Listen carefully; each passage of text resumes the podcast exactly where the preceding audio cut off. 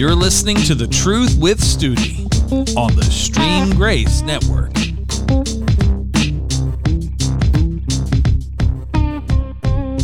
Welcome, everyone. I'm glad you joined me today on the second installment The Truth with Studi. Did you know 25 years ago, it was over a couple decades ago. Yeah, I am older than 25. I was out of town. I was visiting my father with my family, and we had stayed up late on a Saturday night visiting, catching up.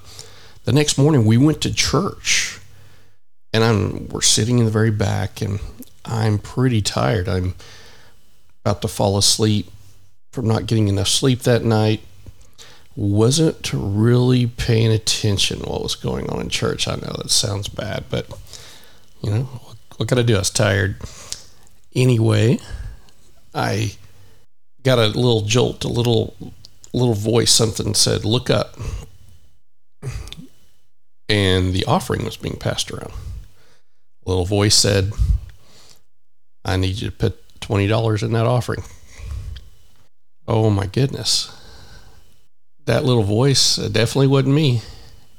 You understand at the time, $20 was all that I had left to last another four or five days to provide for milk, provide for formula for my baby girl that was born earlier that year. Uh, we also had uh, my son, who was just a little older than her, and again, just waiting for that next paycheck. $20 all I had. So $20 was a lot of money. And so this little small voice, what was it? Well, we're going to get into that still small voice. And at the end of this podcast, I'll tell you what happened in the rest of this story. So, you know, last time we left off, if you haven't heard the very first installment of The Truth of Studi, go check that out in the library. And one of the main verses we covered was John 14. It was in verse 6 where one of the most powerful statements is Jesus is saying, I am the way, I am the truth, I am the life.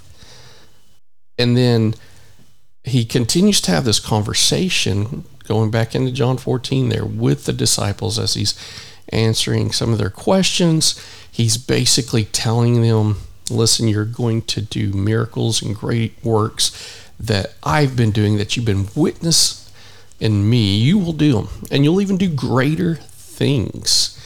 And then he gets into the beef of how that's going to happen when you get down to verse 15, 16, and 17. And for those that don't know the Bible, when it was originally written, the scribes they didn't use chapters and verses so basically you read continuously uh, those words. So i will read that in the same way just take out the verse 15 16 17 read it all the way through and, and jesus is saying basically you know if you love me keep my commandments. I'll pray the father and he shall give you another comforter that he may abide with you forever.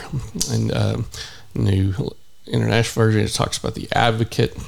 And again, that comforter he's speaking of, it says in verse 17, even the Spirit of truth. So Jesus reveals this being the Spirit of truth. Who is the Spirit of truth? This is the Holy Spirit. This is the Holy Ghost. This is one of the member of the Godhead and the triune of God the Father, God the Son, and God the Holy Spirit. And if you go through several pages forward and go into John chapter 16 or on your um, digital device here on your electronic Bible, um, verse 6 and 7 of John chapter 16. Uh, specifically, verse 7, he says, But truly I tell you, it is for your good that I'm going away. Why? Jesus tells him, Because unless I go away, the advocate will not come to you, but if I go, I will send him to you. So this conversation it continues to be built up here where Jesus is telling the disciples at some point I'm leaving you guys. Some point I'm going. They still don't understand the full story. They still don't get the fact that he's going to die, uh, be killed, crucified on a cross, be resurrected, and then ascend to heaven. And this is where he's telling them. Because the important thing is, unless he, the one individual God here in the flesh, doesn't ascend, then the Comforter, that advocate for us, the Holy Spirit, cannot come and dwell in us to accomplish his goodwill in us and that the works be done, that the good news be done. What is that good news? The good news is that Jesus came to save the lost, to restore back what was lost from the beginning. And that's the good news. And through the Holy Spirit, it's, it's that spirit of truth that brings conviction. It's that spirit of truth that leads and guides us and translates and deciphers the Word of God because, again, the Spirit of truth is the very author of the Word of God. So, what we have here, so just taking a little detour. The purpose of this podcast, folks, and why God, you know, put that in me. I, I, I, ran away from it for the longest. Didn't want to do this podcast, but God had instilled gifts in me and literally said one day, I will have to give an account before Him for the gifts that He's given me. And so I can't keep those gifts bottled up and selfishly not share. And I know that I know that I know that the messages going out in these podcasts will be seasoned with the anointing of God and those listening, whether you're a believer or not, you're going to experience, listen to this, healings, deliverance, freedom, and joy. Because that's what the Lord has shown me, and because that is the byproduct of what happens when the raw truth given by our Creator is spoken under His authority and His anointing. And I just wanted to get that out there. I want the right expectations out there. When you're listening to this, receive it. Receive the word believe.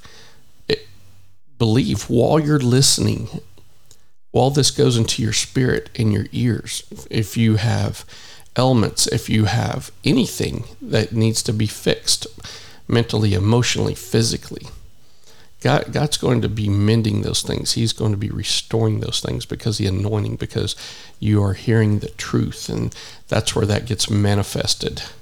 And of course, this is all in, in accordance to, to God's word. Psalms 127 1 says, Unless the Lord builds a house, the work of the builders is wasted. Unless the Lord protects a city, guarding it with the sentries will do no God, uh, do no good. Uh, I truly believe I'm building God's house, His kingdom, furthering His kingdom here on earth. And when I help build God's house, God will build my house. Praise God. So let's get back to the end of that story that I started from the beginning. So I'm sitting there in church. God's asking for my last $20. Of course, my precious wife she's not going to understand that. She is not hearing the still small voice I'm hearing at that time. And of course, she sees me reach in my wallet and put our last $20 bills in there. And she gives me that look like, what are you doing? And of course, I know I'm going to have to answer later. um, but guess what?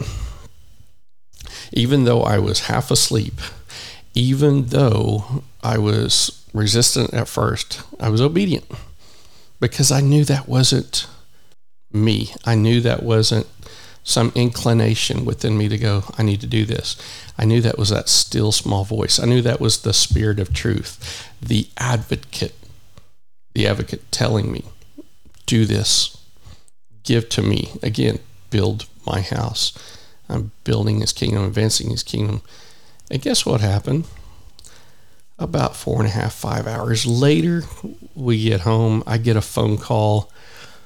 One thing leads to another, and I literally get $480 unexpectedly put into our hands. And you might say, well, that would have happened anyway. Well, would it? I truly believe in sowing and reaping. I truly believe in being obedient to that still small voice. When you are obedient to God, when you give and you do what He's asked you to do, it will come back to you. And the reason He wants to take from you, God doesn't take anything from you unless He's going to give you something greater. Always understand that. We can't outgive God. And sometimes, in order to give us something that we need, He has to take something out of our hand, out of our possession, so He can replace it with something bigger, a bigger blessing. And that's what happened there.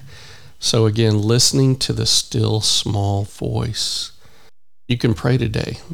If you don't hear that voice, if you would like to be able to hear, you don't have to hear a big booming sound from heaven, from the clouds. It's that still small voice, the Holy Spirit.